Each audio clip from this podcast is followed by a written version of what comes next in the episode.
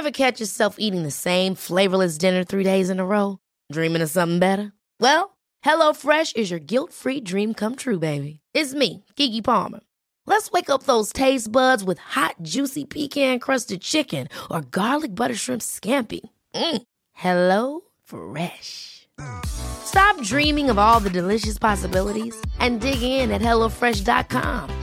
Let's get this dinner party started.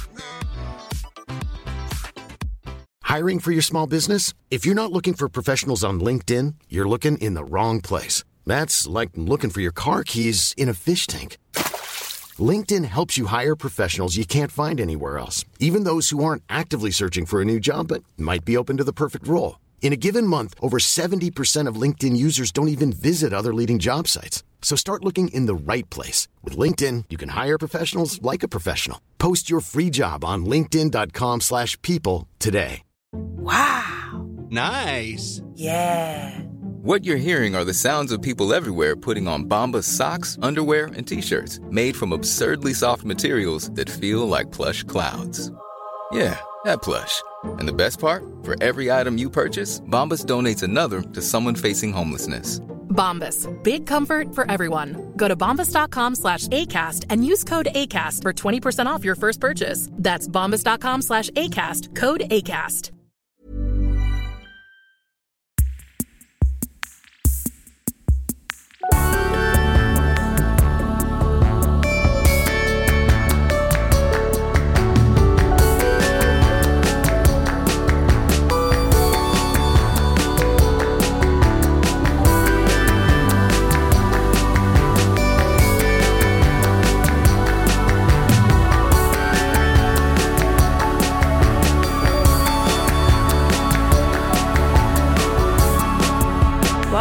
Welcome back to See Also. I'm Brodie Lancaster. I'm Kate Jinks, and we are going to be joined by a very special guest on this episode, new friend of the pod, Naomi Fry. Yeah, we are both big fans of Naomi's writing. She is a staff writer at The New Yorker, where she writes about art, culture, celebrity, film, TV, and crucially, the Bravo universe. She's someone whose pop culture takes we always want to read and listen to. And she is, to be frank, a perfect tweeter, an excellent follow, and she's an absolute pumphead. So we we we planned to talk to her about Vanderpump Rules earlier in the season, and it just so happens that we got her on the line from New York right after the Scandoval occurred. Um, Jinxie, you're not a watched every episode Die Hard Vanderpumper, but you caught up on this season. I sure did. I had to. I felt it was my duty. I mean, I watched the first two seasons, maybe three seasons, and then dipped out. We're up to season 10 now. And you know what? I did watch, you know, the first six episodes that, you know, are out at the time of recording of season 10. But I found this really great guide on Vulture, which is called uh, The Vanderpump Rules Affair Timeline Scandoval. And that helped me get up to date. So if there are any people out there who are not, you know, completely au fait with the lightning bolt necklaces of it all, then this is this is a good place to go. And also we talk about some other things too in this chat. Yeah, and she also talked to Andy Cohen recently for an excellent profile. So we get into the Andy. Whether you're a Vanderpump fan or not, I think you're going to enjoy this one. So yeah, as Jinxie mentioned, we recorded this episode just after uh, Vanderpump season 10, episode 6 had aired. Uh, so when we reference like the most recent episode, that's what we're talking about. We got to chat with Naomi about her writing, about VPR, and meeting DJ James Kennedy. And she also gave the most incredible LA name drop imaginable. Um, so we really Ooh. hope you enjoy this chat with Naomi Fry. Oh, it was a good one. Just wanted to dedicate this episode to, I think, the real tragedy of this whole season so far. It goes out to Ariana's dog, Charlotte Valet. RIP to a queen. So, Naomi, we're so happy to have you on the podcast to talk about this blockbuster season of Vanderpump Rules. It's risen from the ashes. Um, how are you feeling broadly about the season that we're in right now? I'm feeling really great and really excited. And I uh, you know, I was thinking about it yesterday and I even tweeted about it because I, I do feel like it's kind of a pretty um, it's kind of an outlier situation what we've encountered here because you know how it's like when you hear these stories about like a couple that always had problems fought terribly like one of them couldn't commit you know like whatever some sort of problem that fe- felt intractable and then they break up and you tell whoever like you're friends with the woman and you tell her well maybe you'll get back together you know maybe he'll learn to commit or whatever but you never really believe it and then they get back together and they get married and like have kids mm. and everything suddenly seems like it really the problems really like you know have been resolved so that's like such an extreme situation that never happens. You know? in, in, this analogy, your girlfriend is Vanderpump Rules. Yeah, you know, it's like that thing where you're like, oh, maybe it'll get better. You know, maybe you guys will find a way back to each other. You know, mm. and then mm. it suddenly happens like once in a blue moon, and you're like blown away. Mm-hmm. Similarly, I would say that Vanderpump was in such a funk, you know, and we're talking like season nine we've been doing this, we've been watching this for like a decade now, right? And I actually, you know, recently remembered that early in the pandemic, I was doing a kind of like, um, it wasn't a podcast, it was like a Twitch live stream with my friends Chris and Jason from How Long, the podcast How Long Gone. And we were talking about Vanderpump. And they were saying something like, well, let's just admit it, it's done. You know, it's done. Like, it's not. And I was like, it's done. Like, I hate to admit it because this show, it's like family to me. I've been watching it for so long. It, it was such a great show the first several seasons, and I was so invested in it. But then for the past like two or three seasons, it progressively became more and more boring and more and more contrived and so I remember just literally we were all agreeing and saying, it's done. And then here she is. This season comes. She's back. And it's back. I dropped off. I'm I'm a fair weather pump head. Like you two are fully pump aficionados, but uh, I dropped off after season three. Really? I I'm not I'm you know, yeah, I'm a little ashamed. Uh, oh wow, Jinx, you never met Lala. No, wow. I didn't. So I've met her in season ten, which is probably not the. Actually, maybe it is the best pla- place to meet Lala. I don't know. She seems in a bad spot, but She's, I mean, I feel like she had some great, great moments the mm. first couple seasons. Were like really good, and she was like a great addition. And then progressively, it became once she like I mean, she didn't marry Randall, but when she sort of like got domesticated, like moved in with him, they had a baby. It became very boring because we knew mm. we could sense that something was going on, like that this guy was horrible. I mean, from the beginning, we knew he was horrible, but they were sort of back and forth, and it was very, very sleazy. Like he was mm. married. She was admitting to sort of like cosplaying like casting couch stuff with him you know, he like bought her. She was fully like, I sucked his dick for a Range Rover, you know, that sort of thing. So that was interesting. But then supposedly everything was solved. She moved in. He divorced his wife. They had a child. Mm. So that was really boring because she sort of became like this sort of like uh, lady of the manor, so yeah. to speak. But now it's getting interesting again because she's single. And um, so we're kind of back with her. So I feel like it's fine. I feel like you would benefit mm. from watching the earlier seasons with her. You know, maybe when was it that she joined? Like season four, maybe, mm-hmm. Yeah.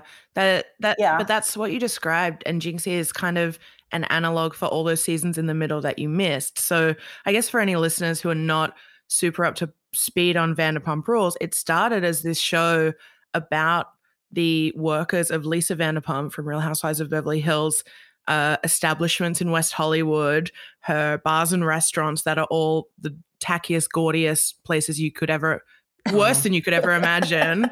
They're so nightmares. shiny. Visual um, nightmares. Shiny, but also dusty. You imagine them being quite dusty. Have you have you guys ever been? They're dusty. Yeah, I can I can concur, and like even the like outside out the back at Pump that felt dusty too, and it was like, how can this feel dusty? And yet I don't know. It's like the margarita that you're chugging is not. I don't know. It's not crystal clear. I Oh, should say. Lisa. Except she thinks every one of these places is very sexy. Um, and so what happened was she cast this show essentially to Bravo to Andy Cohen with all of the workers at her restaurants who were all in relationships with each other, but also fucking other people. And that was the show for like five ish seasons. And then something really dark and sad happened, which is that they all started to get like traditionally happy. Um, there were weddings, there were Mhm. de facto uh, relationships like Lala and Randall, Tom and Ariana, who we will get back to, even James Kennedy, who is a British DJ who describes himself as the white Kanye. You know, he proposed to his his uh, beauty pageant girlfriend, who also we'll come back to, um, and all of a sudden we had this show where there were babies and pregnancies and houses and mortgages and like uh, things for anyone else would be aspirational but on Yeah. this show it felt so dark and so so sad and it like the dream of the show felt like it was gone um and now all of a sudden season 10 premiered last month and within 4 episodes airing we then got news that two of the cast members are fucking each other behind their partners' backs, and it's all hap- uh, you know. Lala and Randall have broken up. Katie and Tom have gotten a divorce. Like, truly, to quote Scheana's forearm tattoo, it's all happening again. It's all happening. It's a, such a blessing. It's really a blessing. And I, I will also say that the scandal that broke last week, like this was, or maybe it's been two weeks now. To, It's been exactly two weeks. It was Yeah. Friday Mhm. when news hit. Friday, uh, the third, it was my birthday. What a gift! What a gift! I couldn't think of anything else. Like I was texting, I mean, not all my friends, but several of my friends who are pump heads. This was just like, it was just, I did 12 hours of screen time that day. I mean, it was crazy. It was crazy because things were revealed and, and just like, you know, just the shock of it was insane when it was revealed that Sandoval and Raquel were having an illicit affair. But so, of course, this scandal is like incredible and is now, in retrospect, painting all the episodes that are airing uh, you know, before anyone knew about this, so they were cut and, you know, obviously prepared, shot, and began airing before anyone knew about the scandal. Um, so, of course, you can sort of retrospect, you can watch it with kind of hindsight, which is fascinating. But I would argue that even without the scandal, the show is good I agree. like the season is already good. The scandal is pushing it all over the edge. But I think that even without it, and I think I even it was maybe like the second episode or something, since this was like or the third, this was like pre-scandal.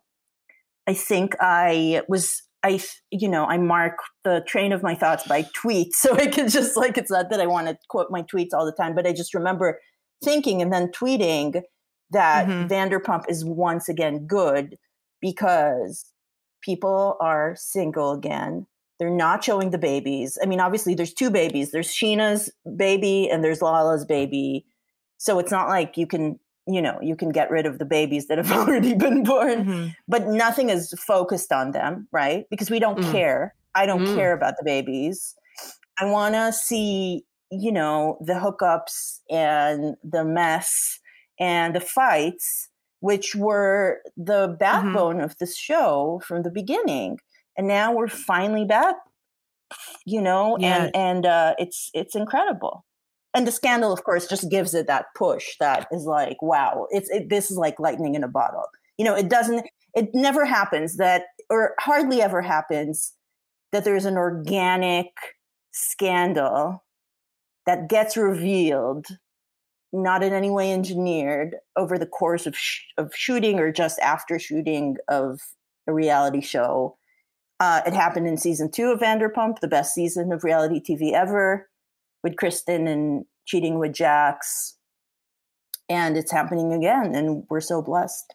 Is it lightning in a bottle or is it lightning on a necklace? Oh, it's lightning on a necklace. You've caught up. Yeah. I know I've gone deep. It's like I'm paying my dues. Exactly because um, it's like what you were saying, uh, Naomi, that the show was back from the beginning, and BL actually was like, Jinxie, you have to get back into Vanderpump. Like it's time. It's your time.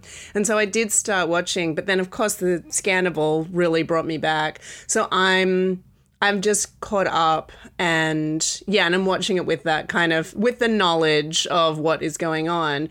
But it's so interesting because it seems like the whole like Raquel's vibe is like she's got a crush on Schwartz, the other Tom. So it's like, are they set? Did someone know? Are they like setting it up? Are they, you know, it's like this Tom Sure. switch? But yeah, Sure.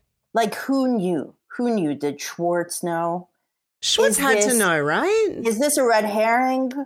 Like, yeah, that's what it looks like. Is this a beard situation where like Schwartz is knowingly bearded for his best friend and his new love, illicit love? I mean, Schwartz has done similarly terrible things to his friends. I've Naomi, I know you did a rewatch, which I'm very curious to hear about. But I'm currently doing like a I started at season three. Um, and the rewatch is revealing Schwartz's loyalty is only ever to the boys. Yes. Oh, surely. He, to use an Australian expression, he doesn't dog the boys. You know, there's a scene where where Katie, who is begging Schwartz to propose to her, is sitting down to lunch with Lisa, and Lisa's saying, "You have to ask him to choose between you or Jax." And Katie says, "I can't do that." And Lisa says, "Because you think he'll He'll choose, choose Jax." Jax. I think he would choose Jax. Yeah. Wouldn't you? I mean, now, yeah, I would. Wouldn't you? I mean, So um, I um, am now still rewatching with my daughter, who has become a reality show fan. She's about to be 12. Some would argue it's a little early. Certainly, my husband would argue that. But she she has taken to it like a duck to water. She's just like her mother, and I'm so proud. um but we so we're watching. So we're now so it's so our, so we're now nearing the end of season three. Our our rewatch project has to, has been slightly retarded because we're also simultaneously watching season 10 so you know she's caught up on like Scandoval. She understands like what's happening. And so it's actually interesting as you say Brodie to watch those earlier seasons with an eye to the scandal because what's happening in season three now is the whole Miami girl situation. hmm So now it's painting it, you know, Kristen is essentially vindicated because I would I would bet that the Miami girl thing was correct all along, you know, and everybody was gaslighting eh, Kristen and and saying, you know, you're just I mean, it's true she's insane, Yeah. but I think she also knew that Tom was a cheater and he would never stop cheating. And everybody was like, "You're just, you're just like, you know, making this up to put a wrench, you know, throw a wrench in the relationship of Tom and Ariana." But now it seems like she was probably right. Uh, so it's interesting that we're watching it now. Yeah, Kristen Mhm. is proof you can be two things at once. You can be both an instigator and correct. and Yeah, yeah. I mean, listen. Sometimes a clock, a broken clock. Sometimes, you know. I mean, it's it's it's uh, it's it's true. mm, And you know who I think is really the worst? I mean, this is not a surprise in any way, but as I'm watching this season, I'm just reminded more and more how awful he is. Uh, DJ James is Yes. just the devil himself. I was Absolutely horrible person. Like his Mm. Yeah. is um i mean i was just thinking about what raquel said on this most recent episode where she said that he called her, her mom a fat bitch and said that like her dad he felt bad for her dad because he was stuck with a fat bitch and i'm like yeah. who says who thinks that and who says that like it's like is the alternative to like i mean yeah i'm glad your mother is svelte. Yeah. it has completely rebuilt her face with plastic surgery. I mean, no shade, whatever. It's her choice. She sure but like, has. I, I was like, what kind of horrible values do you have? You know, what a horrible person. Yeah. Also, that when he is talking about Raquel to his current girlfriend, I might get some names mixed up as I am still going Ally. living through the world. Allie. The worst thing he could think of to say about Raquel was that she doesn't suck dick much.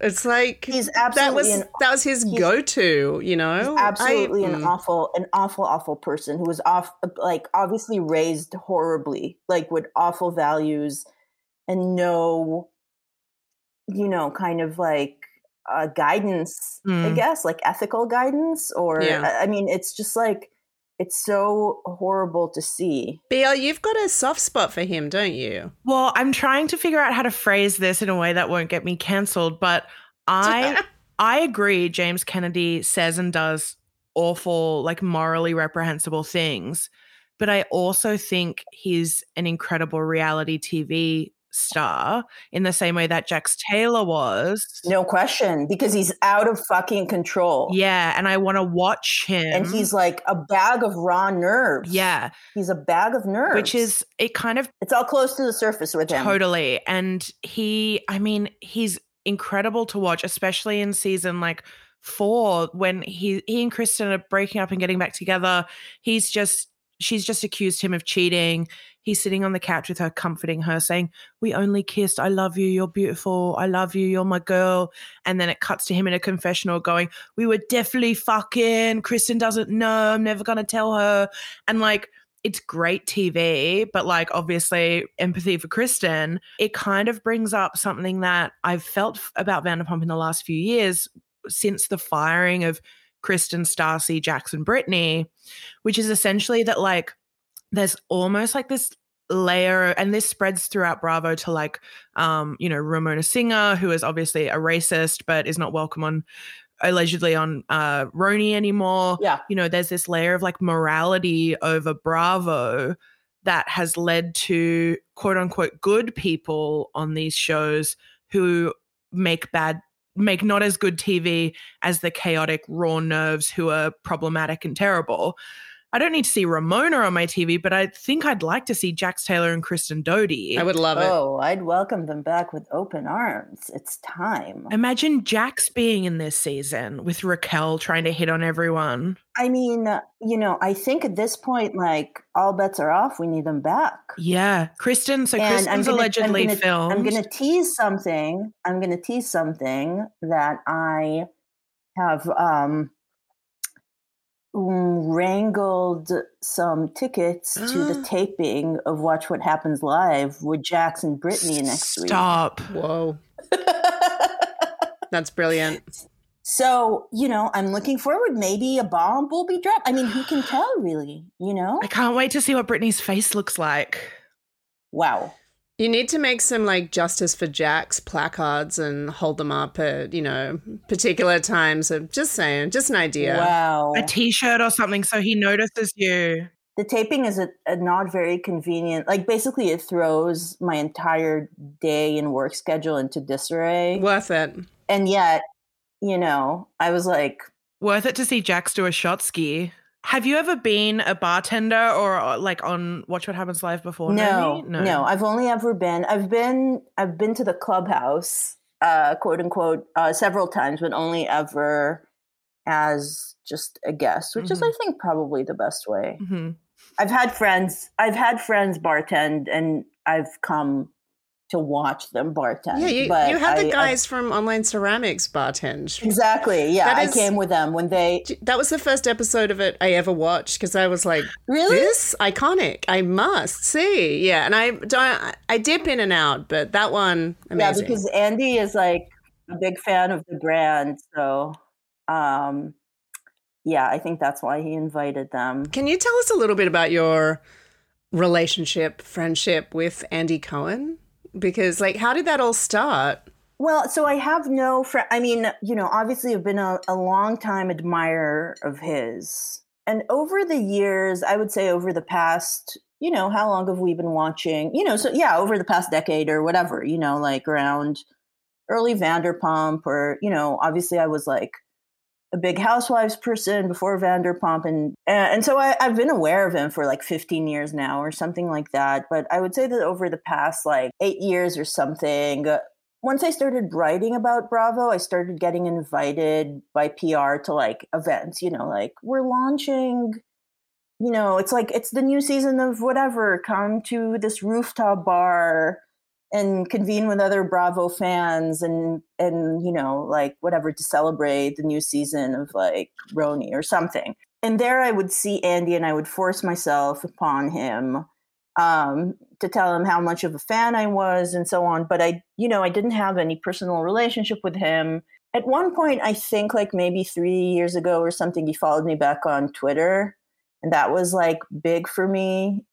Huge. Glory be. Yeah. I am, you know, friendly with John Mayer, and Andy and him are g- very good friends. And so I didn't, you know, I wasn't friends with Andy, but I, kind of I, I guess like it made me uh you know seem more legitimate in Andy's eyes. I would probably you know I didn't because usually it would be like this crazed like you know woman like coming in for a hug at like some like meet and greet event and would be like i'm so happy to meet you and he'd be like oh great to see you you know he has so many people like approaching him but probably I would guess that this made me just, you know, t- t- told me apart from the pack. I, I, guess. I think there's also and, a layer of uh, like being a fan in your personal life, but working for the New Yorker in your uh, professional life. Yeah, no, and of course, at some point I started working for the New yeah. Yorker, so of course I'm like legitimate in that sense. But yeah, but we weren't. I didn't, you know, I'd never had one-on-one time with him or anything. And then I, I, I proposed to interview him for for the New Yorker pretty recently in the last few months,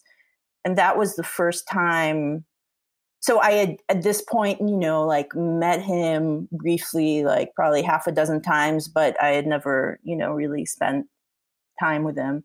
And so that was the first time that I actually sat down with him and asked him all the questions and you know or i don't know if all the questions. I always have more questions for andy. But like what a fascinating guy and you know he's so good at what he does. So so yeah so that's basically the story of of me and andy. So so yeah so now i feel like i mean i wouldn't say we're friends but i mean of course i adore him but you know i'm like a journalist who interviewed him who has a mutual friend with him, I would say. Or will we see you on Real Housewives of Brooklyn anytime soon? I, I mean, so. you know, I was thinking about it, like how terrifying it must be to be on reality television because I think, and I asked him as well. I was like, "Would you ever? Would would? I mean, not at this point in his life. You know, he has enough going on, but just you know, kind of like uh, conceptually speaking, like, would he ever be on reality television and he was like no it's like it terrifies me like i don't want to be shot from the side without having like approval final cut or whatever and i and i understand that because yeah. i do think you know when we think about ourselves we don't want to think about the way other people see us or mm. like we we try not to i guess or at least i try not to or it's like you know it's like yeah. it's like reading like a comment on instagram where someone some troll is like you're ugly you know? And i think like reality television really in order to create storylines it of course magnifies all the things that in life might be even relatively benign you know? But of course in interaction with other people and, and the creation of kind of like uh, drama yeah suddenly you realize that you might be the most horrible person in the world well like yeah like he said in your interview it's all about the edit and he doesn't want to be edited he wants to control the yeah. edit which is fair but i i think about the current season yeah. and i think like now that it's like you know a lot of it's been shot like tom sandoval and raquel must be you know, really frightened of their edit. I mean, they're used to being edited badly, obviously, and they still sign up for it. But this is going to be epic. Yeah, I think now at this point it's it's epic no matter what because now we have the edit of our hindsight, right? So even if and yesterday's episode, or a couple days ago, this week's episode was a case in point where, in fact, I would argue that Raquel came out like the the relative victor. You know, like Raquel and Charlie, uh, they were actually right. You know, in this Mm. particular case, like Lala was being insane and just like what Charlie was saying Oh, about mm. her you know, being probably jealous that Oliver didn't pick her to make out with Mm. is. Can I just? I cannot believe that that is Garcelle's son. I know it's Grace. like that is the the crossover is just beautiful. I know. I love a crossover. I love a crossover. Yeah, Lala. No one is luckier that Scandoval happened than Lala because we're all watching this episode going, okay, Raquel does things when she's drunk. She kind of doesn't really get boundaries between relationships and etc. But Lala is being such a hypocrite in her dealings with her and cruel, Yeah, really, like and it- really yeah. Treating her the way that Lala was treated by the witches of WeHo in like seasons four and five before she got the PJ, and they all wanted to fly to uh, Solvang 20 minutes away on the PJ. Um, but was Solvang. I love when they go to Solvang. Solvang was great. When Kristen fell, remember when Kristen fell? When Kristen fell, but when Kristen was walking down the streets of that town and just like picked like flowers or like grass out of a like bush and started eating them. Yeah, no, she was insane. I got to go back. I got to go back. Yeah, you truly do, Jinxie. You're going to have a great time up until like seasons eight to nine, but you just have to persevere knowing that there's light. Now you know there's light at the end of the tunnel. Yeah, I can do when it. we watched them, we were like, this is what this is now. I yeah, I mean, props to both of you for sticking in there. I Yeah. mean, true fans. yeah. I couldn't. I could not. I really could not. It felt like such Mm. because I put in so much. You know, Mm. we've put in so much already. But anyway, just to go back to the like the the edit is our hindsight. You know, I think that's true because if it were just the edit, then the edit Raquel got. You know, uh, this week's episode was actually quite. You know, I mean, she did nothing wrong, quote unquote. You know what I mean? Like she she was fine and Lala was in fact they Mm. were being really vindictive and horrible. And she actually articulated herself. First of all, I love what she said to Lala about like, well, it's lucky that you don't have a man. They're also sitting there going, she's so messy. She's so messy. She's like heating up roast chicken and potatoes to eat before she goes to bed. yeah, Lala like, has done much messier things fine, while drunk. Including sleep with Raquel's man. Yes. That was six years ago. Are you going to go back six years, Nomi? It's like, yes, in fact. Lala's justification is I was drinking then. It's like, okay, well, Raquel's drinking now. Exactly. I cannot keep up with the sobriety of the cast. Also on this show, it's like Oh, yeah. one sober, now they're not sober. Like, there's no one. Is anyone like? well, Lala's sober. Lala has Mm-hmm. Mhm. been consistently sober. DJ James supposedly was sober for like two and a half years. The man was clearly like coked up out of his mind. I mean, allegedly, I wouldn't, but like He was t- taking pre workout to get all that was energy. right. He was taking pre workout. He was, let's say, New York sober, which means he was like constantly Yeah. on coke. He wasn't drinking, Mhm. but he was constantly like, you know, like amped up out of his mind.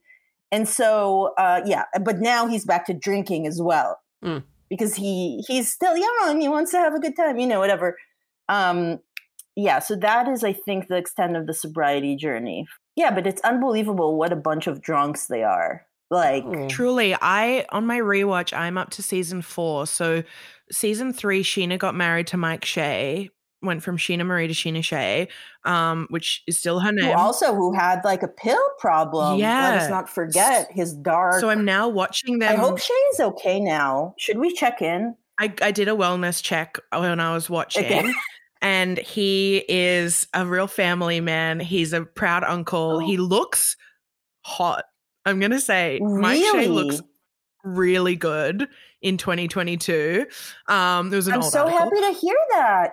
Yeah, I was really happy for him. He's still making music for artists you you will never hear about. You know, they their names are unfamiliar to everyone, but um I'm very very happy for him um because watching season 4 you know, he, it's all the cast, it would be hard watching that back if you were him because everyone's talking about, you know, Scheana found someone who was as big a fan of her as she is. And there's just all these shots of him slinking away in the background of parties and sculling Fireball.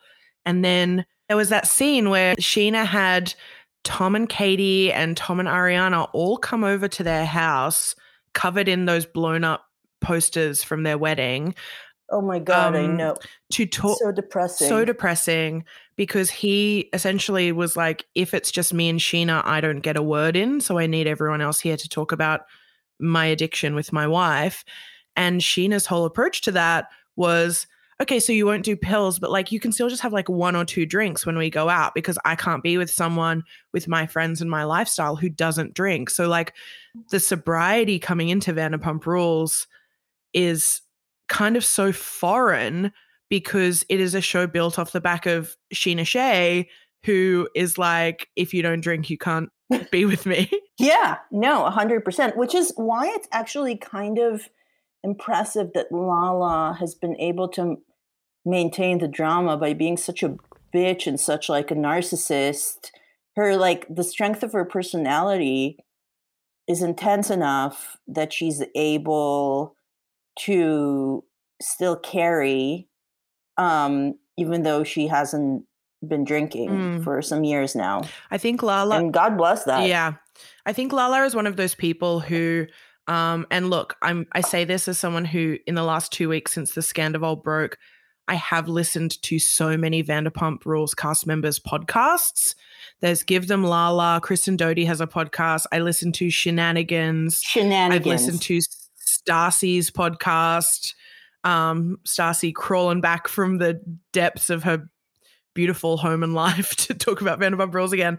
On her podcast, Lala will talk about how she she's like a fan of reality TV and knows what it takes to make drama, make a good episode, and seems committed to doing that, sober or not. Good for her. Good for us. Mm. But I have to say, I was this episode, not just like in the stakes of the actual conflict, but just in terms of their performance, was impressed with both Raquel and Charlie's willingness to throw down and say what needed to be said. And I said to a friend of mine, they were talking about Charlie, and I said in Hebrew, we have an expression, she has no Mhm. God. Mm. wow, I love that Which expression. means she'll just say she doesn't give a shit. You know, she'll just say, you know, like the things she said about Kristina Kelly, or when she was just like was saying to the girls, wait, but like, what are you talking about? You know, she just like is not afraid to like speak her mind. And it was so it was so um appreciated. I felt so thankful for her, both in terms of drama and both because it just happened that in this case, she was standing up for what was right, you know, and she didn't give in to the sort of like ganging up mentality of those bitches, you know? yeah, she doesn't subscribe to the like, I'm new here, so I have to like bow down to the legacy cast members, which so many people fall victim to on these shows. Right, which I would cer- I would certainly do because Oh my God, if Lala said half the shit she said to Raquel to me, I would crumble. I know I would be so terrified. I would just like start crying immediately and be like, "Yeah, whatever you say, I can't. I can't deal with this. I can't deal with this." Which is why I don't belong in reality television. Yeah. You know?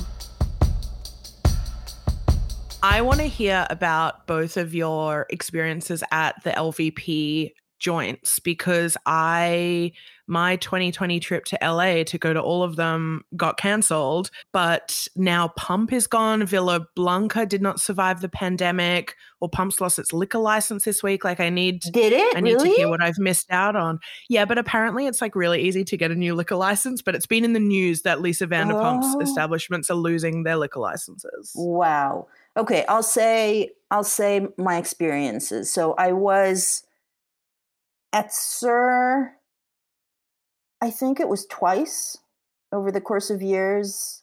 Uh one time and I went with a couple friends and Jax was there. Jax was bartending. And I remember thinking um okay, I get it. You know, because Jax seems so gross. You know what I mean? Like he seems he's so disgusting. Like So his sweaty. behavior is so disgusting, and he's so like greasy and like the millions of nose jobs, and he's so like, you know, the too tight shirt with like the was kind of like spread open on his, you know, t- shiny torso. But in person, when you see him in person, you kind of you kind of get it. So Yeah, I would say that I see That that was the surprise for me of that and and it's true it's kind of dusty it's like a little dirty you know nobody's like hoovered the corners in a long Mm-hmm. While at least back then I've heard I've heard the menus are sticky. yeah yeah it's like a sticky establishment it's a sticky establishment Yeah. it's definitely not like spick and span wow this is like a luxury dining experience at all No.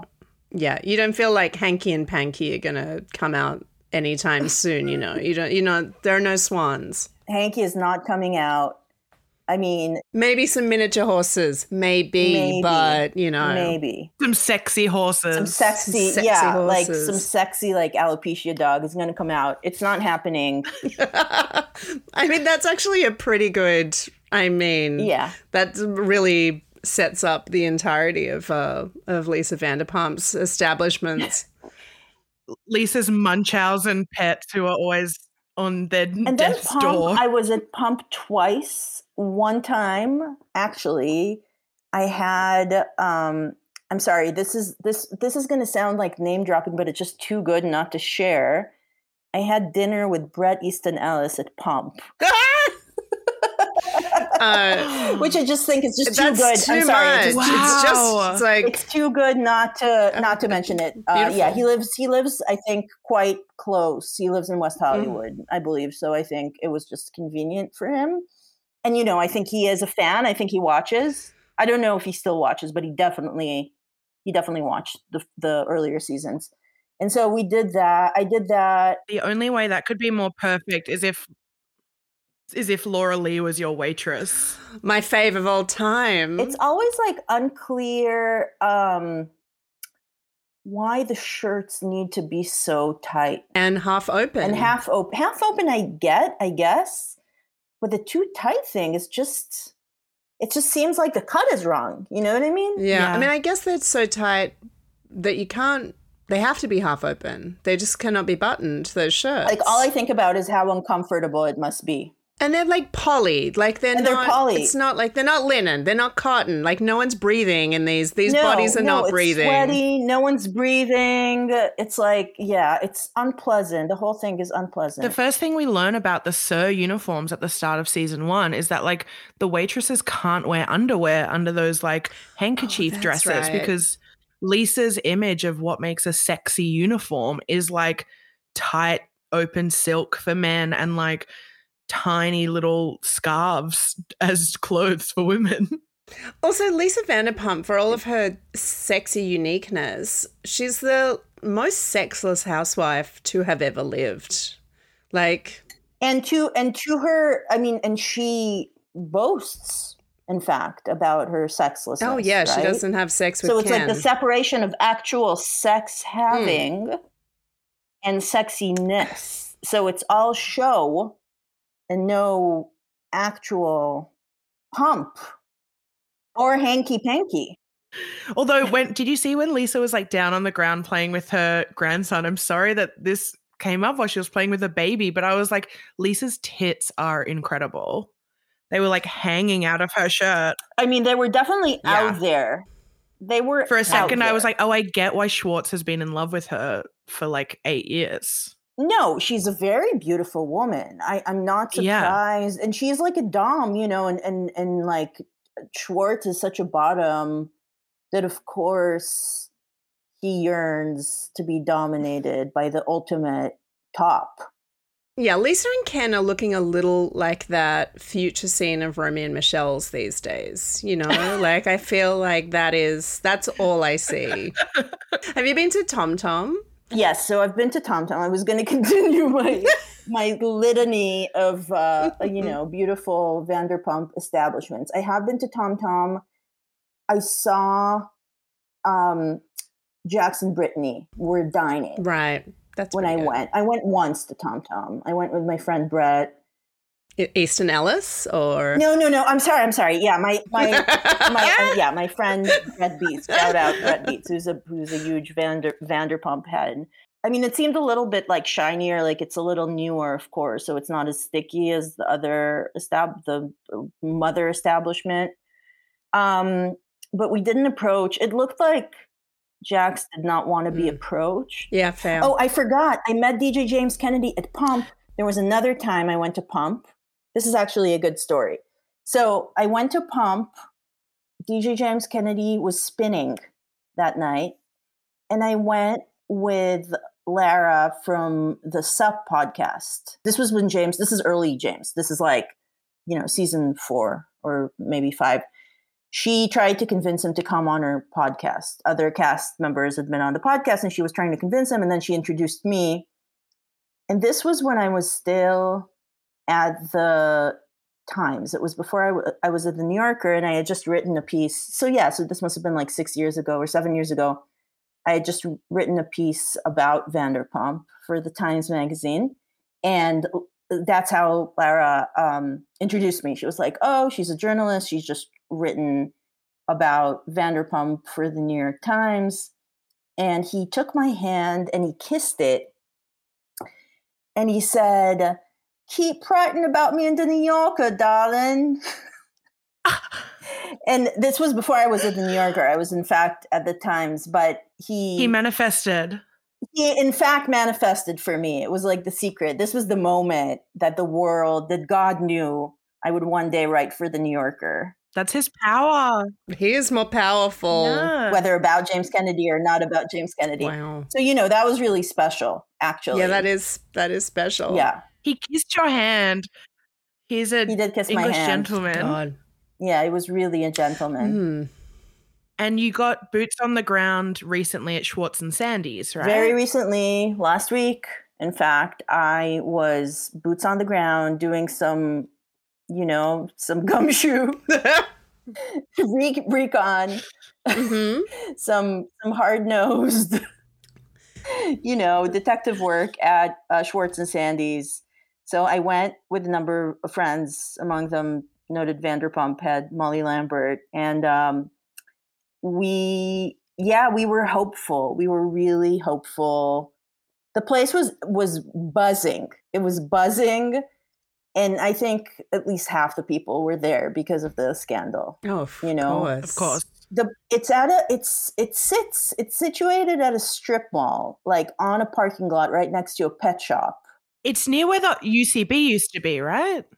i think that's what people say i didn't know but but yeah i've heard this Yeah, it is. Yeah. Right. and uh yeah so it's not the most luxurious or you know i mean at least like you know pump and tom tom and uh and uh sir are like on robertson and uh, santa monica and there it's just like kind of like a string of like dining establishments you know but this feels like it's really next to stuff that's like different than a luxurious dining establishment so it's Mhm. just like funny kind of um and inside it's very kind of like Mm. tiki torches like it's very i don't know if tiki torches but it's very sort of like exotic it's very like here are some bits and bobs from africa. Here are some of the like hawaii you know? Again i'm Oh my like God, it sounds like a colonial nightmare in there. it's kind of like yeah and there's like a million different like um you know wallpaper like patterned wallpapers and a lot of like tchotchkes and artifacts What was their pitch for it? It was like it was like a James Turrell experience to leave your troubles behind. what? and that translates to tiki torches. so it's very busy i would say but it looks brand new i will say it didn't seem sticky Yeah, because Tom spent all of his mum's money on it. I think that's I why know, I'd go, that just so that his retired firefighter mum gets some of her money back with the Mickey Rourke hands. i know it's so painful I loved that detail. i know I loved that I she has Mickey know. Rourke hands. I know. But but um what did we have to eat? I can't really oh, there was some sort of like taco thing with like maybe like tuna or something. I don't know, whatever. It was just like finger food. It was fine. It was like un unremarkable, but not terrible. Not like, not the grilled chicken You know, like every Lisa Vanderpump venue just basically sell, serves like poached chicken, grilled chicken. It's like that's that's it. That's all you can have. I feel like the the Lisa's like peak flavor is like balsamic vinegar. She's just like drizzle of balsamic. It'll be sexy. I know it's very like 1994. yeah, Yeah. it Yeah. really is. I yeah, I've only been to Pump once. I had some margaritas out the back. Was a lovely experience, I have to say. If very daggy, like the whole experience, like the aesthetic is really daggy. Um, Yeah.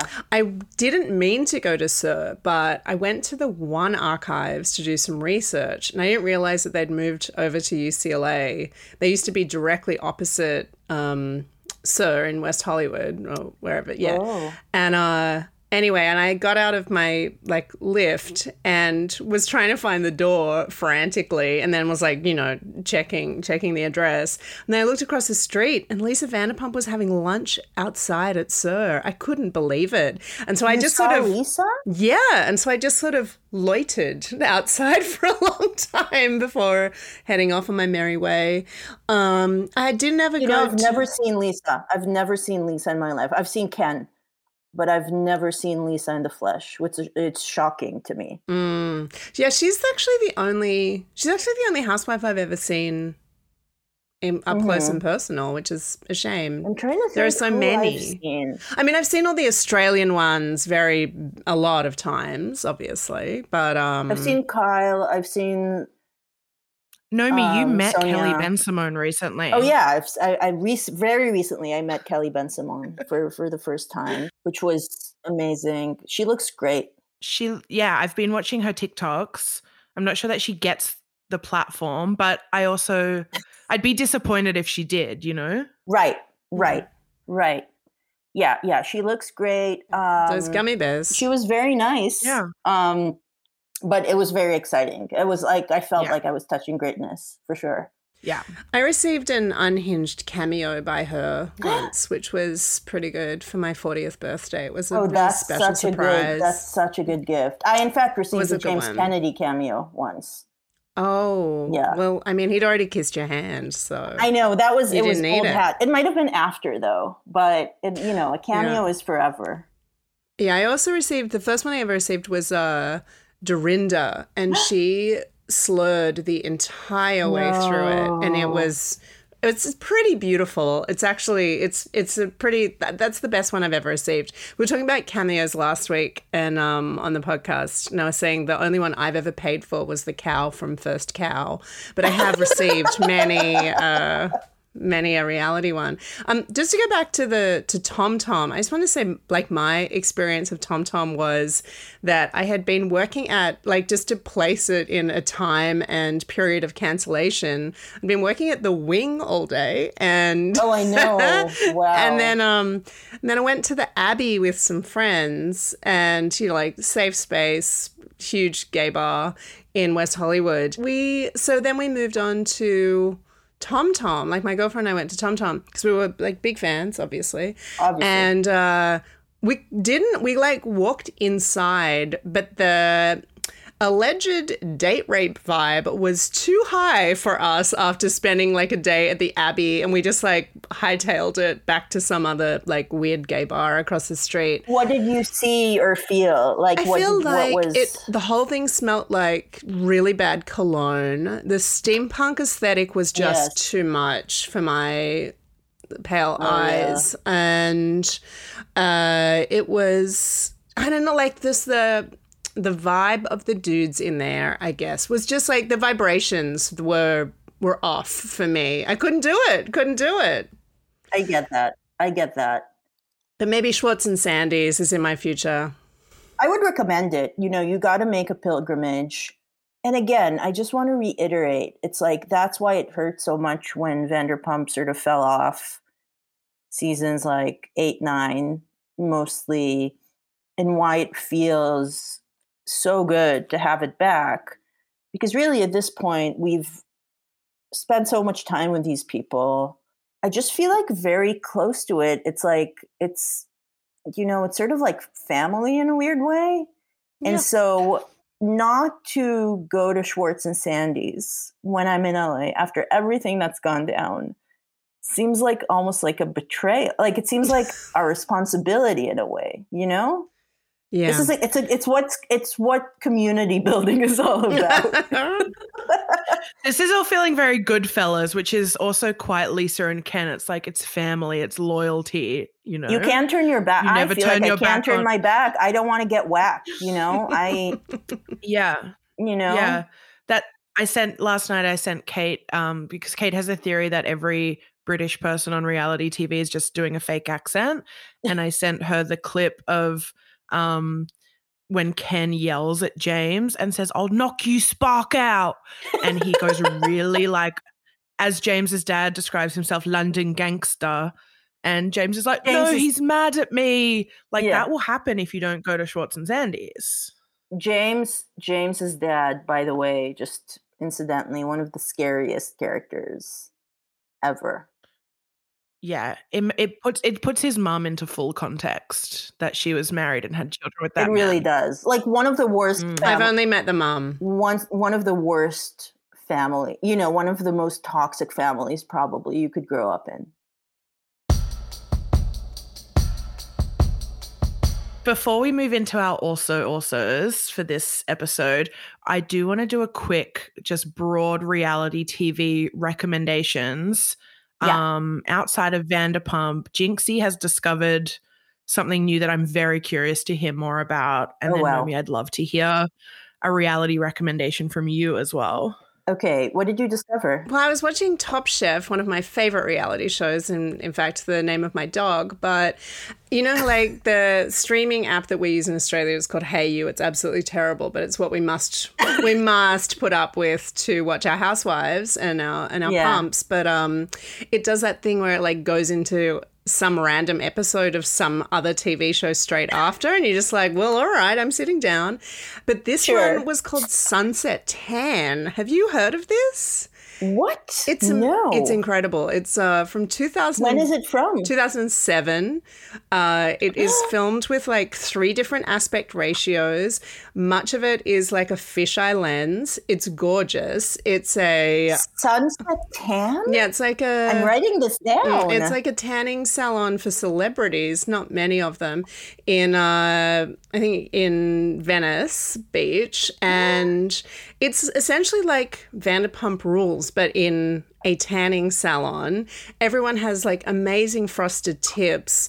All the girls seem to have like another couple of jobs on the side, but. In the first episode, Britney Spears appears to get a tan. what? Yeah. And like in a later one, I haven't gotten through it very much, but like Chris Kattan is going to make an appearance. I I stopped reading the Wikipedia because I was like, I can't.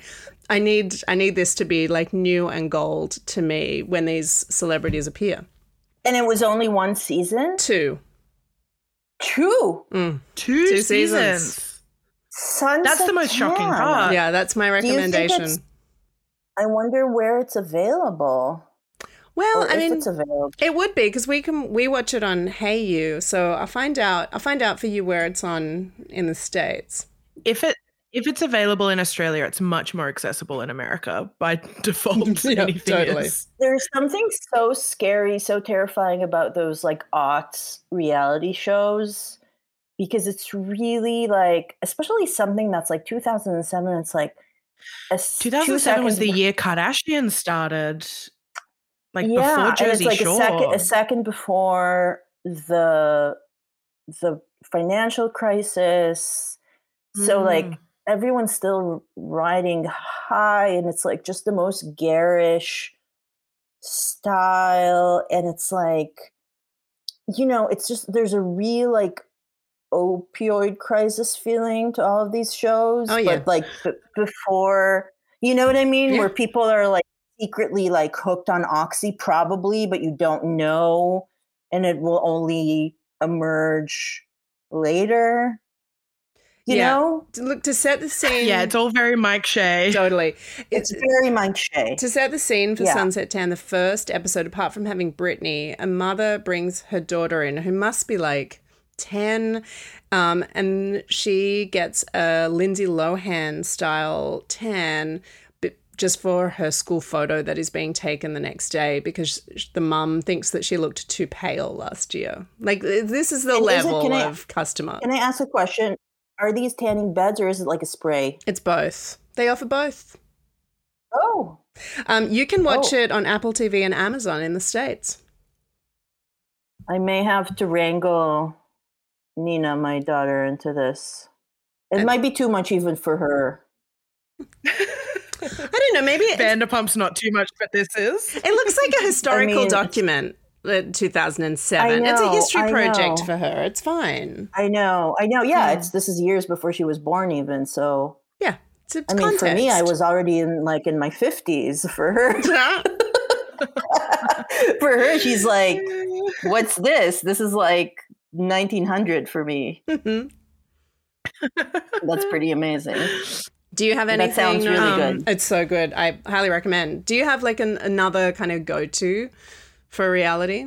I mean, you know, it, it changes. Obviously, I have my shows, and it depends on when they, you know, when season when the season is in session. So, Vanderpump is in season. It's always good. It's better than when it's not. Beverly Hills Housewives, another mainstay. I've watched every single episode when it's like on air. Always watch that. SLC, you know, I I've been from from I'm I'm a day one, Yeah, you know, and very Both of us are. you know excited for Mary Cosby's return, season 4 Mhm. You know, ready for it to to air. I'm excited about RHONY new cast coming in and seeing like how the sort of like classier vibe of like someone like Jenna Lyons is Mhm. gonna Mm. um you know uh mesh with the show and if these people will be willing to throw down and give us and i i believe they will you know? They'd better. but but no they better. I know. So i'm hopeful and and excited. Like i'm like okay what's going to happen? Um otherwise what else? Summer house i'm watching summer house now. I'm like maybe one episode behind. I thought it was going to be good. Like i mean the carl lindsay thing is good like it's kind of an insufferable you know wrench in the middle of the house and like Mm.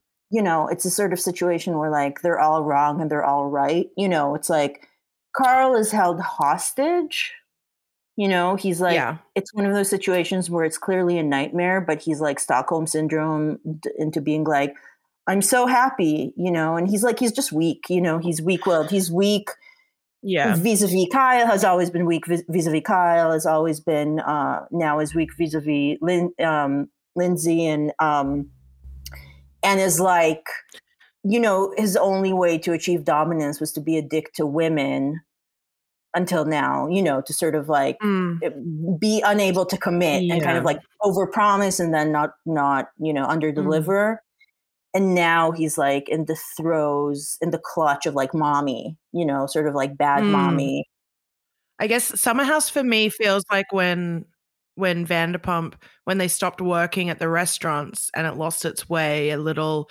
and Summer House has lost its way in that they're no longer friends, like no one's friends, which was the whole concept. It feels Yeah. like a cast that isn't working. yeah yeah i mean i did like i do like the work skirmishes within the Loverboy corporation where Carl forgetting his laptop because he was too coked out. I mean, that was great. Carl forgetting his laptop because he was too coked up, like when he came into work. You know, all that stuff is Mm. gold. I love that. I wouldn't mind more of that. But also, I don't know, I saw there was some sort of promise in the previews that Gabby is going to reveal that Danielle has slept with her ex boyfriend who cheated on Gabby. Uh, Did that happen yet? Yeah, you, I think you're you must be a couple of episodes behind. They reveal so so Gabby, who's a new Jinxie, she's new to the house this year, and she's like, I dated this guy for ages, and he, I found out he was cheating on me because he was at Coachella with another girl, and they show a fo- everything happens at Coachella on these shows. They show a photo of this guy at Coachella, and the woman's face is blurred out. And the next episode, she meets Danielle, who's a longtime Summer House cast member, and over dinner, she says, I know who you are because you were hooking up with my boyfriend when we were together. And then they show the photo and they reveal the blurred out woman was Danielle. but they are just progressive, mature women and decide to be friends and forget about this guy. So it kind of fizzles and it isn't anything. But now Danielle, That's Lindsay, and. Carl are all about to have a falling out in their friendship, which I think is just going to be sad. That's depressing. Lindsay is unbearable, an unbearable person. I've met people like this, Yeah. like toxic narcissists who she's a little bit like Lala in that sense, like attempting to dominate and work. Yeah, attempting to dominate every situation, like always has to be right, can't be told, you know, like clearly unhinged, but always has to be sort of like uh, flattered and coddled and be like, "Oh yeah, you're you're actually right," Mm, you know, because otherwise she like flies off the handle and is Mm. like insane. mm, Um, yeah, it's a ter- it's emotional terrorism. Let's face it. yeah. Which I I like on my TV. I think Lindsay should be on Housewives. No, no, no. Yeah. Great. I mean, great TV. It's like crazy personalities. Yeah. When you meet it in real life, you're just like, oh my god. Yeah. You know, it's like the coworker that you're just like, oh my god. It's like the only way to solve the problem in the office is if this person will die. You know, I mean, literally, Yeah. or like move to, in my case, Australia. In your case, Yeah, like, yeah. New York. Speaking of emotional terrorists, I think my my top tier reality shows are obviously Vanderpump, but um the short-lived one season Gallery Girls, um, Oh yeah, that was good. which is Yeah. available. I think it's still available on Hayu in Australia, but um it was set in it was filmed in 2011, which is the year that I was living in New York, and so I remember watching it and being like, oh, they were at this like noisy Vice brand activation in Dumbo that I went to. And I was like, oh my God, I was so close to the gallery girls and didn't even know it. Um, but there is a woman on there called Chantal who uh, opens a store with her friends who are much more financially invested, similarly to Sandoval's firefighter mother. Um, and she doesn't care about the profits or the success of this business. Um, and at one point, drunkenly says to the camera, If it doesn't work, I'll just get on a boat and sail to Peru or something. And she now is making ambient, like SoundCloud music, um, which is which is No. fun. Yeah. Yeah, I've kept up with a few of the That's gallery girls. I've done about three rewatches over the years. It's incredible. Um, also, I told Jinxie, You know what was Oh. really good? I just want to say before I forget. I'm sorry, I'm interrupting you. Um, selling the OC, like selling Sunset, is obviously incredible. Selling the OC, so far one season. We need a new season yesterday. Mm. They exploded straight out of the gate. Have you guys watched it? I, I watched half of the season and then I was like, You didn't like I, it? I think the No? houses were just a little bit like they were much nicer than on Selling Sunset. And I missed the trashiness, I guess. Like I know it's trashy, but I'm like, if I'm going to spend time with these people, I want them to be like low, Right. You know? Right. No, I know what you mean. I get it. I get it. I just thought the drama was really good and that there were there were some like really insufferable Oh. characters that showed their colors straight from the beginning. Yeah. Which is what yeah, I there want. was one who was talking about like he's like I can't remember what he said, but something like he's describing his own personality, and he's like if I like I'm a oh, like his confidence level, and he was like I'm a hundred out of ten, I'm a hundred and eighty or something like that. Like he had this like Yeah, that's the guy with the scary Yeah. mother. I think it's the guy with the scary mother. I forget his Mm. name. Um he's he is like well established in the real estate business. His mother, his dead face mother is also um a very well-known real estate agent in the Oh, I've got to get back into it. Have you ever watched The Real Housewives of Melbourne or Auckland? Because Real Housewives of Auckland is one of the greatest, one of the greatest housewife franchises ever. yeah, truly. Just one season because there were so many controversies that happened throughout that one season. They didn't even have a reunion. It's beautiful. Melbourne, I think I watched a few episodes of the first season when it Yeah. back when it came out, whenever it was, like a decade ago, or I, I don't know how long. Uh, and I remember, I remember a couple of the housewives, sort of vaguely. Um, I mean, it's the only one that's had a psychic. I mean, it's got that going for it. Jackie. right? Yeah, no, but at Auckland, I haven't. No, I haven't. There was an Israeli one as well. I mean, it was called something else, but it was clearly like the format was bought. Um, it was called like there's a it's a pun of like happy and wealthy that in Hebrew kind of works. Um, and it was just like the most a group of the most horrible women, you know, all of them sort of like, you know, robbing the the working class is blind. Chic. That's the franchise. You know, it's like That's how right. it goes. Yeah. All right, it's time for our also alsos, and Nomi's going to stick around and share one of her recommendations this week. Um, Jinxie, do you want to kick us off? Yeah, sure. I think we've all got book alsos or read alsos this week, which is, I guess, because it's a bit of a balm after watching so many episodes of Vanderpump Rules. It's like you need to do something else with your eyes and your brain. But um, mine is called The Other Side: A Journey into Women, Art, and the Spirit World by Jennifer Higgie. Uh, Jennifer Higgie is an Australian who has been based in London for a really long time. She was the editor of Frieze. She had this incredible podcast about women artists called Bow Down which I think I've mentioned here before. But uh, this is a book about her own like esoteric experiences uh, woven into stories of these great artists, many of whom I haven't heard of. But of course, there's like Hilma af Klint is in there, but Agnes Pelton, who painted like Californian desert skies, uh, Emma Kunz, who was a Swiss healer who used her own geometric drawings to help heal her own patients. Uh, yeah. So look, this is spiritualism. It's feminist art history. It's memoir. It is so up my alley. It couldn't be anything more. Anyway, that's beautiful. It's called The Other Side: A Journey into Women, Art, and the Spirit World by Jennifer Higgie. I am almost finished reading Really Good, actually, by Monica Heisey. It's a novel about a woman in her late 20s who has just gone through a divorce after, or is going through a divorce after being married for like just under two years to her college boyfriend. She's a comic writer. She's written for Schitt's Creek and Baroness Von Sketch Show. She's based in Toronto. And I watched a clip of her doing stand up like eight years ago and have just followed her stuff ever since. She truly, like on a sentence by sentence level, this might be one of the funniest books I have read in a really long time. Highly, highly recommend. Uh, those are both great uh, recommendations. I have Monica's book, but I haven't read it yet. But I need to read it, and I'm looking forward to it. I know her a little, and she's she's very funny, as you say. And I didn't know Jennifer Higgie was Australian. That's a that's discovery I just made. Uh, thanks to you.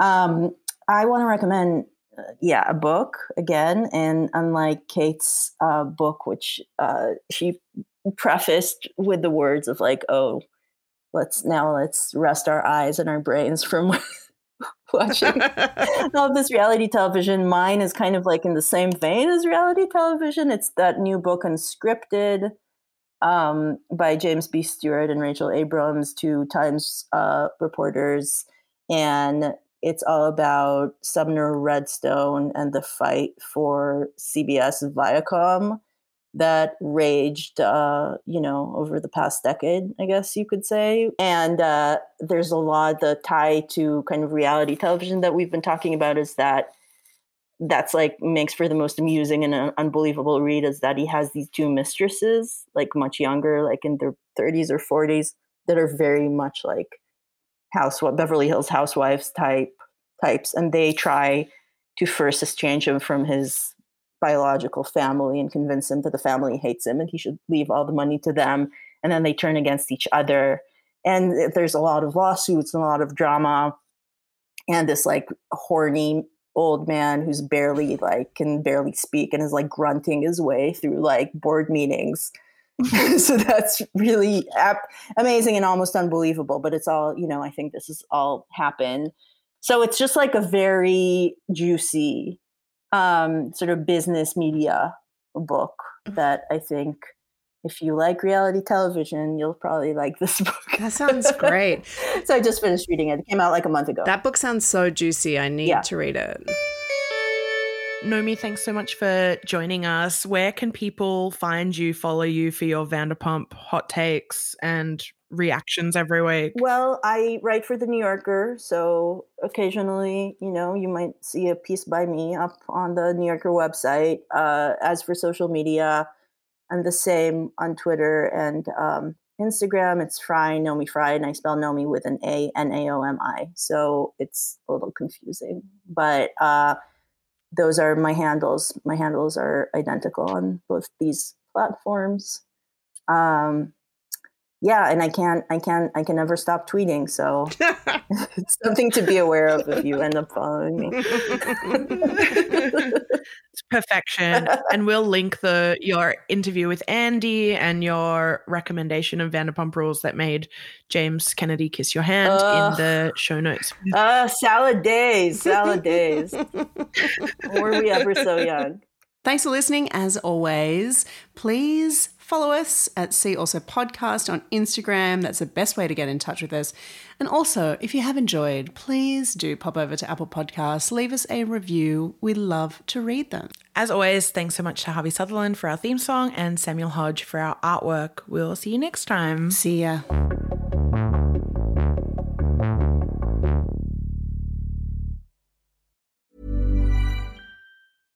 Ever catch yourself eating the same flavorless dinner three days in a row? Dreaming of something better? Well, HelloFresh is your guilt free dream come true, baby. It's me, Keke Palmer. Let's wake up those taste buds with hot, juicy pecan crusted chicken or garlic butter shrimp scampi. Mm. Hello Fresh. Stop dreaming of all the delicious possibilities and dig in at HelloFresh.com. Let's get this dinner party started.